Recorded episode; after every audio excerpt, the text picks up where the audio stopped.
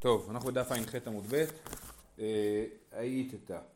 אה, הסברנו שבעצם במשנה אמרנו שכאשר אישה מתחתנת אז אה, בעצם מאבדת, במובן מסוים את הזכות על הנכסים שלה, כל זמן שהיא נשואה, הבעל אוכל פירות והיא לא יכולה למכור את הנכסים, ויותר מכך אם היא תמות לפני בעלה אז בעלה יורש אותה. אז היה מקרה, היית איתה דבעיה דתברכינו לנכסה מגברא. מדובר פה על נישואים שניים והיא... כמה? אה, פה, שתי שורות מסוף. אה, אז היא אמרה, אני לא רוצה שהנכסים שלי ייכנסו לתוך הזוגיות הזאת. אז מה היא עשתה בשביל זה? היא רצתה להבריח את הנכסים.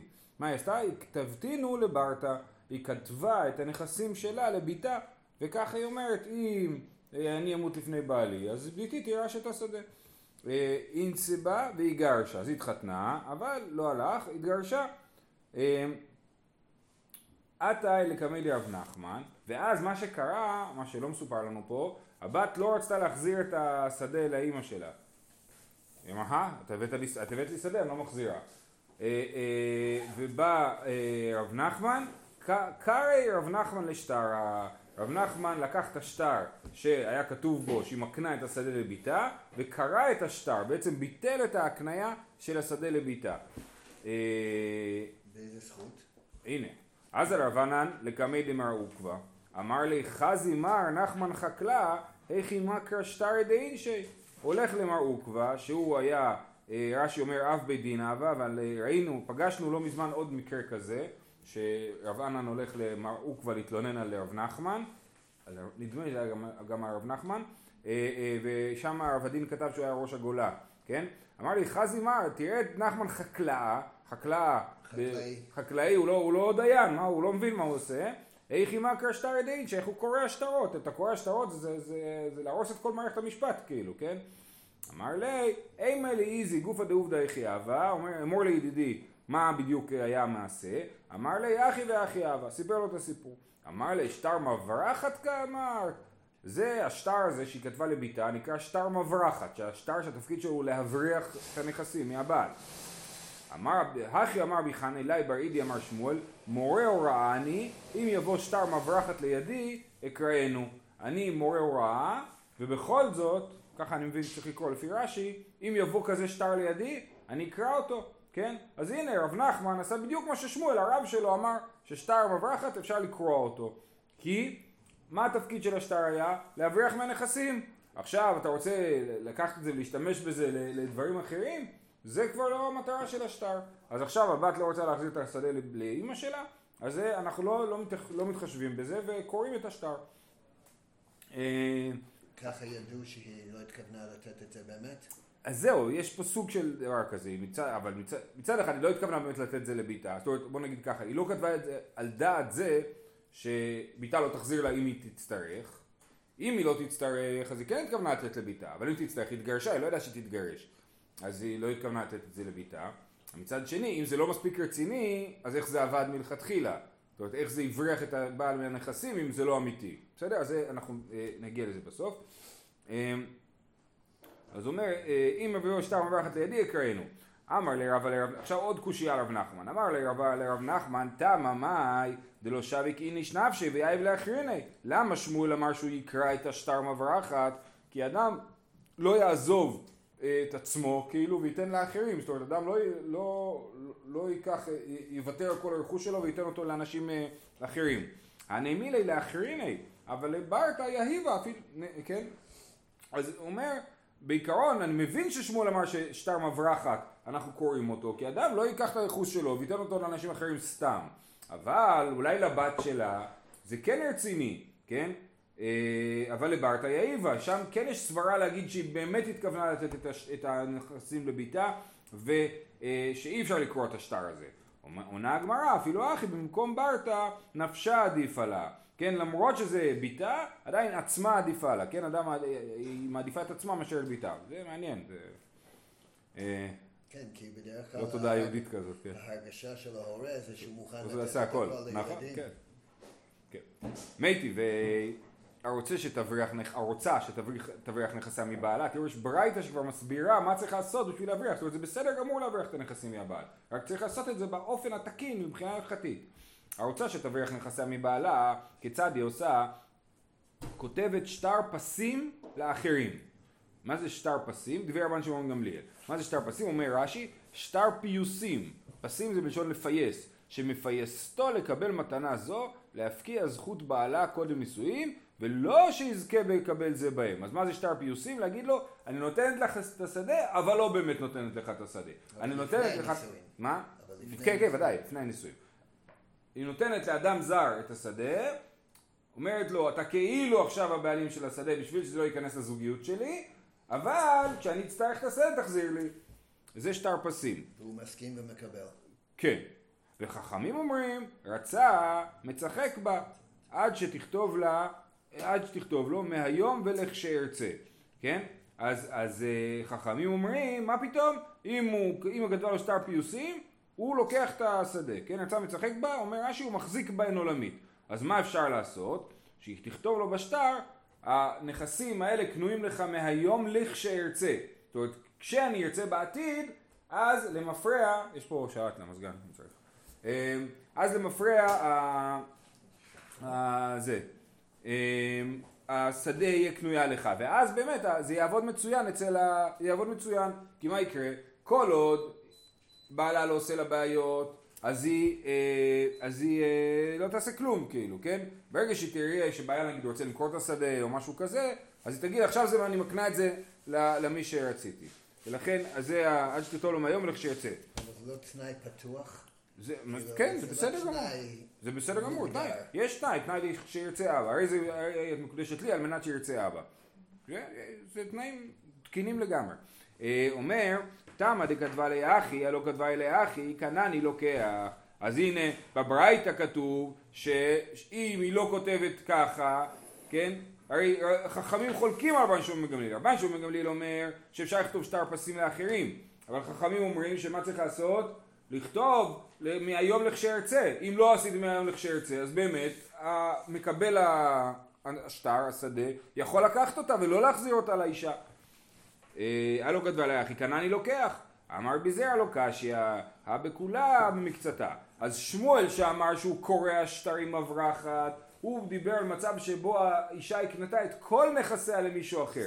אנחנו מיד מבינים שמה שהיא עשתה היה אה, להניח שהיא לא תצטרך את זה בכלל. אם היא, אם היא מתגרשת או בעלה מת והיא רוצה חזרה את הנכסים, אז אנחנו אומרים, אומר שמואל אני קורע את השטר. אבל אם היה שדה ספציפי שהיא נתנה אבל היה לה עוד נכסים והיא לא נתנה אותם, אז אנחנו אומרים, רגע, יש לך עוד נכסים, סימן שהיה לך צד שאולי באמת חשבת על זה כמתנה. ולכן אם היא לא כתבה מהיום לכשארצה, אז באמת המקבל יכול להחזיק במה שהוא קיבל ולא צריך אה, להחזיר את זה חזרה לאישה. אומרת הגמרא, ואי לא קננין לוקח, ניקינין הוא בעל. טוב, הצלחנו להסביר איך בשטר מברחת אפשר לעשות שהלוקח לא יוכל להחזיק את זה אצלו, או אם היא נתנה את כל, נכ... כשהיא נתנה את כל נכסיה, כן? אבל, רגע, אם, אם, אם, זה לא, אם זה לא רציני השטר, איך זה באמת הבריח את הנכסים מהבעל? הבעל יגיד לה, הרי את לא באמת התכוונת למכור את זה, זה סימן שזה מה באמת זה באמת שלך, אז זה הרמה שלא עובדת, כן? זה כמו מכירת חמץ, אבל במכירת חמץ באופן שלא עובד, כן? איך זה עובד? אה, ואי לא קנה אני לוקח נקנין ובעל, אמר אביי, עשו האום כנכסים שאינם ידועים לבעל, אליבא דרבי שמעון. אז במשנה ראינו את רבי שמעון, שאמר, אה, נכסים הידועים לבעל לא תמכור והיא מכרה ונתנה בטל, שאינן ידועים לבעל לא תמכור והיא מכרה ונתנה קיים. אז נכסים שאינם ידועים לבעל, זה נכסים שלבעל אין שליטה עליהם, שהיא יכולה למכור אותם בזמן שהיא נשואה, כן?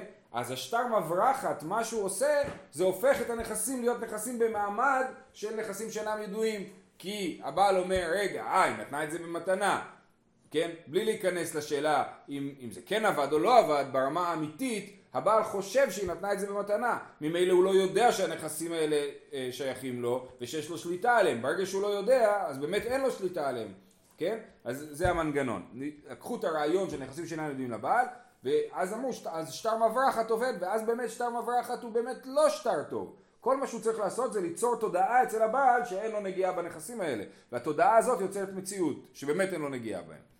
בסדר? יופי. אומרת המשנה נפלו לכספים, כן עכשיו אמרנו שכשנפלו לנכסים בזמן שהיא, אה, שהיא נשואה, אז אה, כן, נפלו לנכסים אחרי שהיא נשואה, היא לא יכולה למכור אותם, הבעל יוציא מיד ללקוחות, נכון? מה קורה? נפלו לכספים, כן? לא נכסים. נפלו לכספים, יילקח בין קרקע והוא אוכל פירות, פירות תלושין מן הקרקע, יילקח בין קרקע והוא אוכל פירות. אם מה שנפל לה זה לא נכסים, אלא פר, אה, כספים או פירות, מה יעשו? אנחנו צריכים שהקרן תישאר לאישה והפירות ילכו לבעל. אמרנו זאת ההגדרה של נכסי מילוג, נכון? שהקרן נשארת אצל האישה והפירות אצל הבעל. אז כשנפלו לה כספים, אה, אה, אבא שלה נפטר, היא קיבלה ירושה, כסף, לא שדה, כן? עכשיו, אם הבעל ישתמש בזה, אז, אז הוא יגיד זה הפירות אני אוכל אותם, לא יישאר כלום, נכון?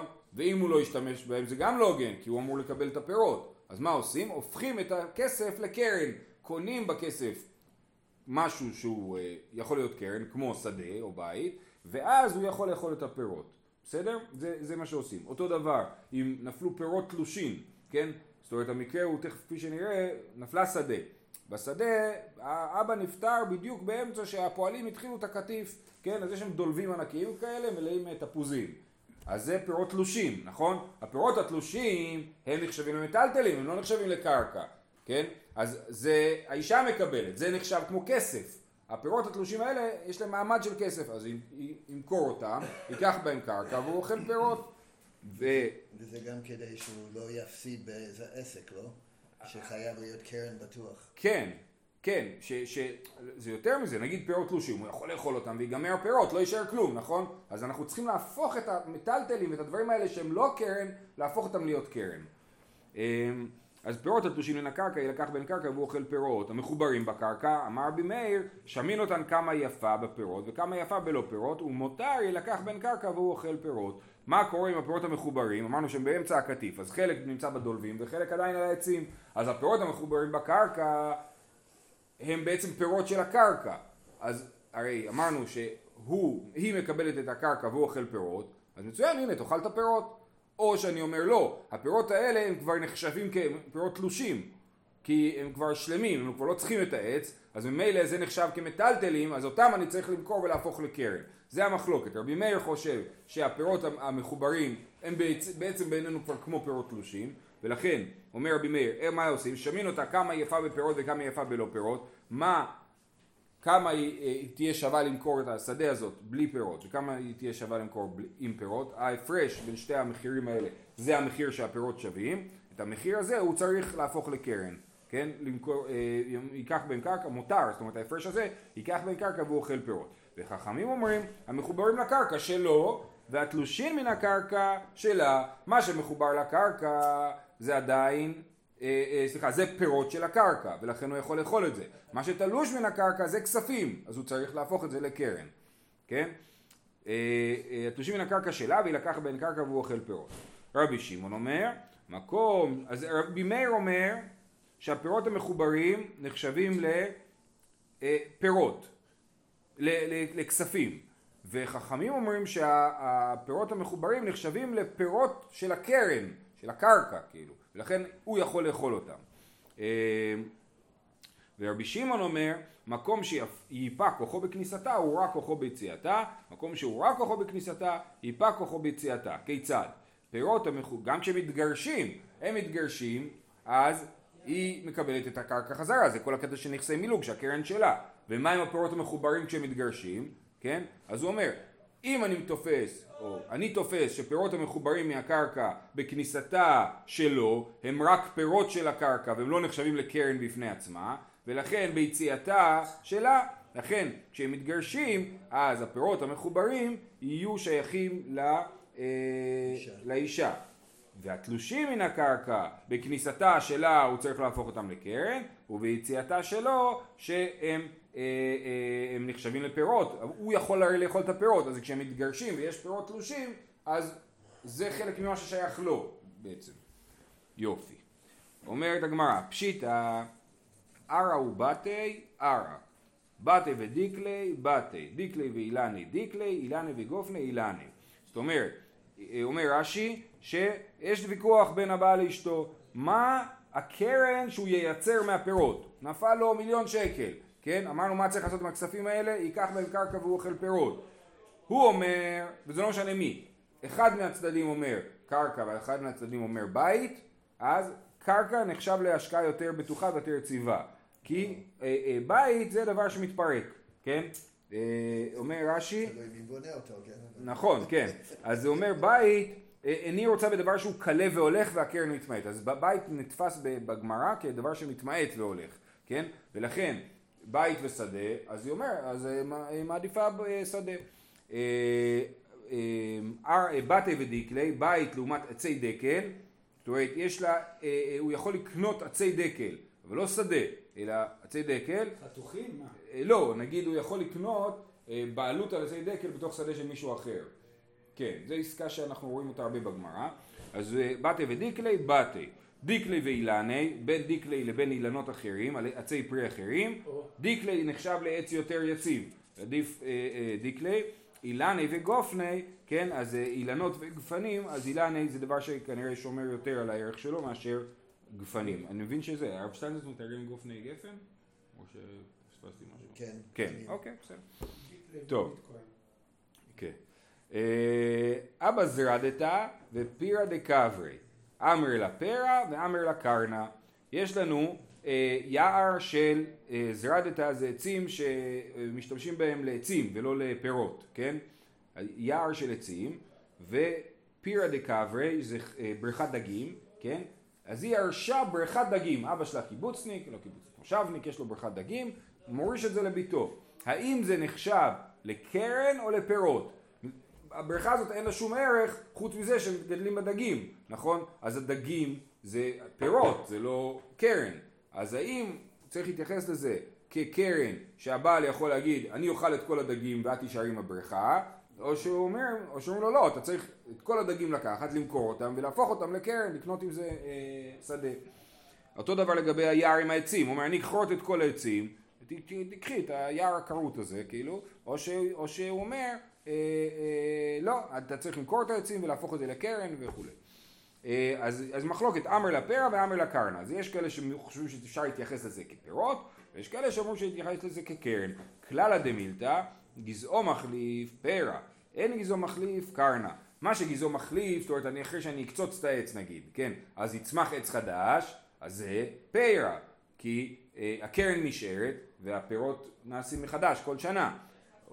ואין גזעו מחליף קרנא. אם אחרי שאני רוקן את הבריכה מדגים לא יהיו דגים, אז, אז, זה- אז זה קרן, כי אתה לא יכול להרוס את הקרן, אתה צריך לקחת את, ה, את הדבר שהוא, אה, להשאיר משהו עם ערך כאילו בסוף, שיישאר קרן.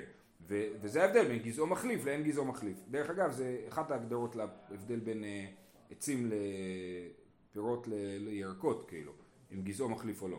כמו בננה שזה... כן, בדיוק, שבננה, אנחנו מדברים פרי אדמה, כי זה יוצא כל, שנה מגזע אחר, כאילו, הגזע צומח מחדש.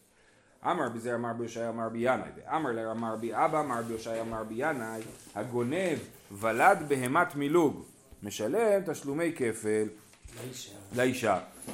מה, מה, יש לו בהמת מילוג, היא קיבלה מירושה פרה, ונולד לה פרה ולד. מה זה? אז, אז אה, מי שגנב את זה, משלם תשלומי כפל לאישה, כן?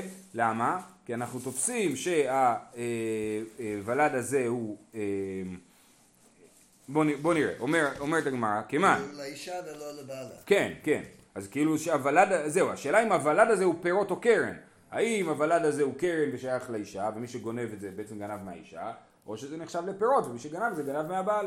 אז כשאישה יש לה פרה, אז האם הילדים שלה, האם הפרה היא הקרן והילדים שלה עם הפירות, או שגם הילדים נחשבים לקרן.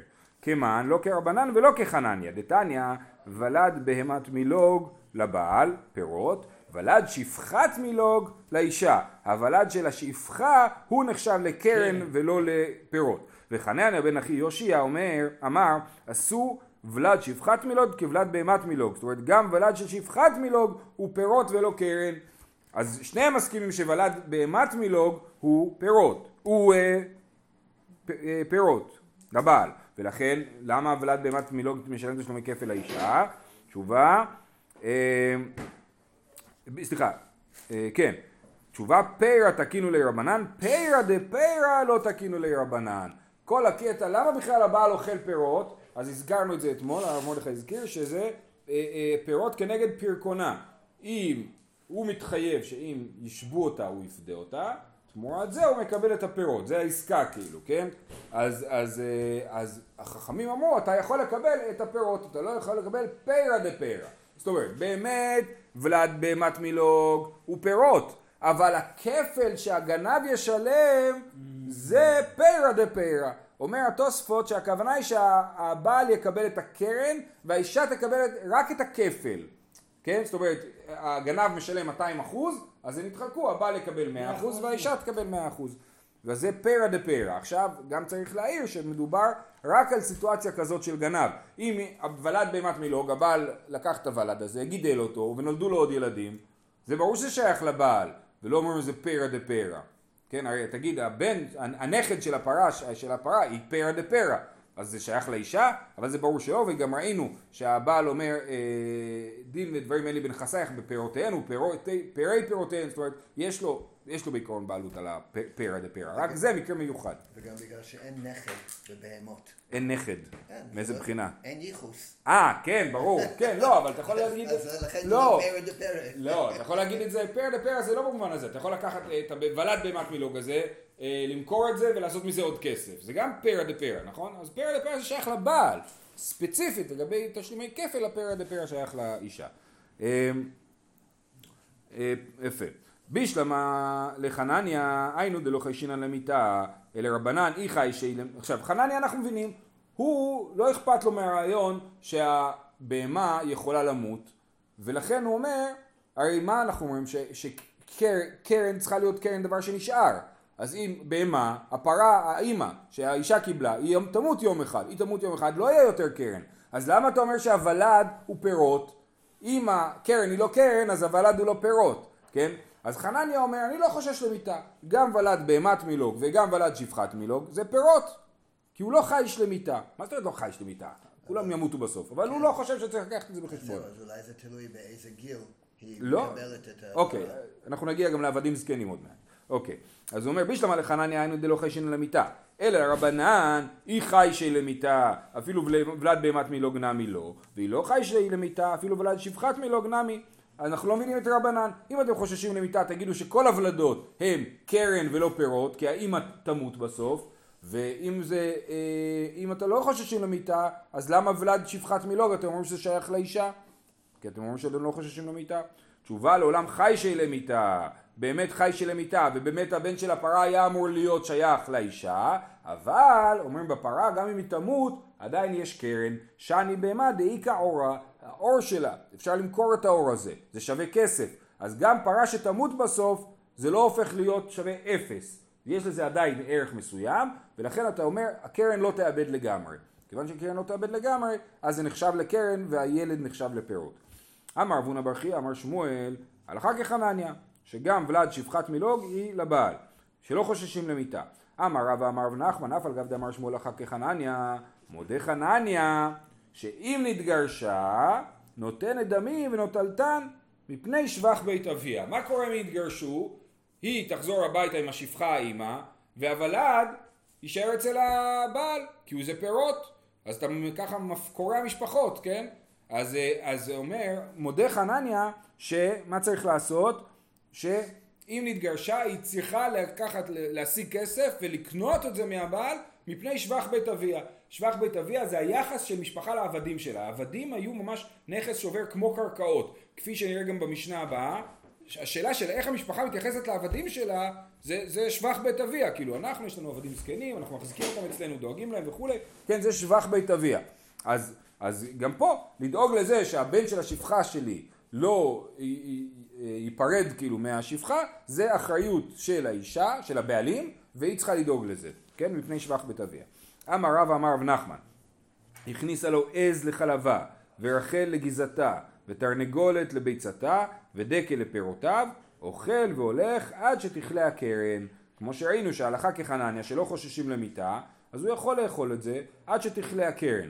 אה, אה, אה, רש"י מסביר שבכל הדברים האלה כן נשאר איזשהו ערך בסוף, כן? העז לחלבה והרחל לגזתה יישאר אור, התרנגולת לביצתה יישאר נוצות והדקל יישאר עצים שאפשר למכור אותם לעצים, אז תמיד יישאר איזשהו ערך בסוף ולכן הוא יכול, כל מה שייצא נחשב לפירות והוא אוכל והולך עד שתכלה הקרן.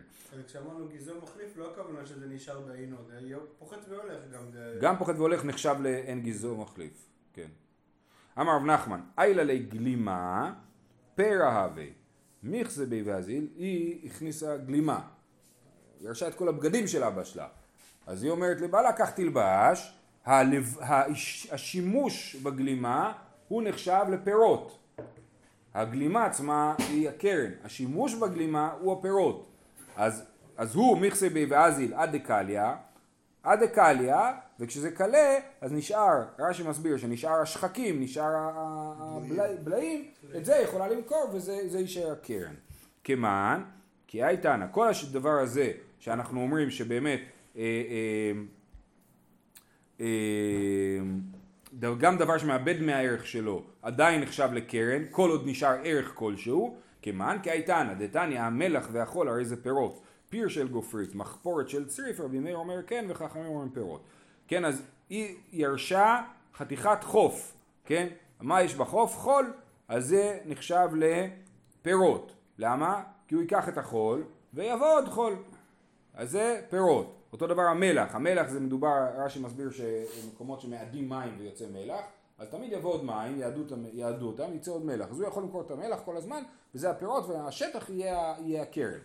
ופיר של גופרית ומחפורת של צריף זה מקומות שבהם קורים, קורים חומרים, אני קורא אה, צריף זה, אני חושב שזה אלומיניום אה, אה, וגופרית, כן? אז בקיצור, אם אני, יש לי מכרה, ייגמר המכרה, לא יישאר כלום, לא שווה כלום, כן? אתם יכולים לראות מכירות נטושים בכל, בכל העולם יש. אה, לא שווה כלום עכשיו. אז מה, מה יהיה הקרן? אז רבי מאיר אומר, זה קרן. ה- ה- ה- הוא לא יכול למכור את הגופרית, כאילו, הוא צריך למכור את הגופרית ולהפוך את זה לקרן, כי זה ייגמר בסוף. וחכמים אומרים פירות, כיוון שיישאר משהו, יישאר שטח, יישאר אה, אה, מכרה נטוש שאפשר לעשות אותו משהו, אז זה אה, אה, נחשב לפירות. אז זאת אומרת, שיטת חכמים אה, היא שכל עוד אה, נשאר משהו ערך לדבר, אז זה נחשב לקרן. הלאה, רבי שמעון אומר מקום שיפק כוחו אה, רבי שמעון היינו תנא קמא, אמר רבא מחוברים בשעת יציאה איכא בניו. מה ההבדל? רבי שמעון הרי ותנא קמא שניהם מסכימים שהפירות המחוברים הם נחשבים ל... אה, לפירות, לפירות, כן? אז התשובה היא שמה שרבי שמעון הוסיף זה את הרעיון שגם ביציאתה הפירות המחוברים הם שלה, זה, אה, הפירות המחוברים הם שלה, זה הרעיון שרבי שמעון הוסיף שתנא קמא לא אמר אותו ויכול להיות שתנא קמא חולק עליו, הוא חושב שהפירות המחוברים נחשבים שלו גם בהתחלה וגם בסוף. משנה, נפלו לעבדים משפחות זקנים, ימכרו ויקח מהם קרקע והוא אוכל פירות. כי הם, אה, הם פירות, כאילו, העבדים והשפחות הזקנים, הם כמו פירות, ימכרו ויקח בהם קרקע ואוכל פירות, רבן שמעון, כמו שראינו מקודם, שהשפחה בעצמה היא הקרן, כן? אז הוא אומר, עבדים זקנים, אין לי מה לעשות איתם, כן? הקרן הזאת אין לה פירות, אז היא, אז היא תהפוך את זה למשהו אה, רווחי, אבל, אבל זה, זה עצמו הקרן. אה, רבן שמעון גמליאל אומר, לא תמכור בני שבח בית אביה, לא. אנחנו אוסרים על הבעל למכור את העבדים, כי יש את הכבוד של המשפחה שלה, שהם לא מוכרים את העבדים שלהם, כן? ולכן אין זכות לבעל למכור אותם. אותו דבר, נפלו לה זיתים וגפנים זקנים, זקנים, ימכרו ויקח בהם קרקע ואוכל פירות, שוב, אין להם ערך כבר, הם זקנים, הם לא עושים הרבה ענבים והרבה שמן. רבי יהודה אומר, לא תמכור מפני שנשבח בית אביה, גם עצים, כן, עצים זקנים זה, הנה תראה הזית הזקן הזה, הוא שלנו, עובר במשפחה שלנו כך וכך דורות, אתה לא יכול סתם לבוא ולמכור אותו. ולכן זה שבח בית אביה והוא לא יכול למכור. אמר רב כהנא אמר רב, מחלוקת שנפלו בשדה שלה, אבל בשדה שאינה שלה, דברי הכל תמכור, פשוט בקקליה קרנה. אז רב כהנא אומר שהמחלוקת היא במצב שבו העצים האלה הם נמצאים בשדה שלא שייך לאבא שלה ולמשפחה שלה, רק העצים שייכים להם. אז הוא אומר למכור והוא אומר לא למכור, כי מי שאומר לא למכור, מי שאומר אה, אה, לא למכור, אומר דקה קליה קרנה, כן? אם תמכור את זה, לא יישאר לה כלום, לא יישאר לה שדה, רק העצים, זהו, מכרת אותם. אז לכן אה, אפשר למכור. אבל בשדה שהיא, סליחה, סליחה, הפוך, הפוך, הפוך. מחלוקת שנפלו בשדה שלה, שיישאר לה קרן, לכן אנחנו אומרים שהוא... אה, שנייה. אבל בשדה שאינה שלה דברי הכל תמכור, כן? ב... ב... סליחה. כן, העצים הזקנים האלה יתייבשו והאישה תפסיד בסוף, כן? אז אנחנו אומרים, אם יישאר לקרקע, אז זה בסדר, יישאר משהו. אבל אם לא יישאר לקרקע, השדה שלו שלה, אז תמכור בשבילה, כן? בשביל שהיא לא, לא תישאר בכ- בכלום בסוף.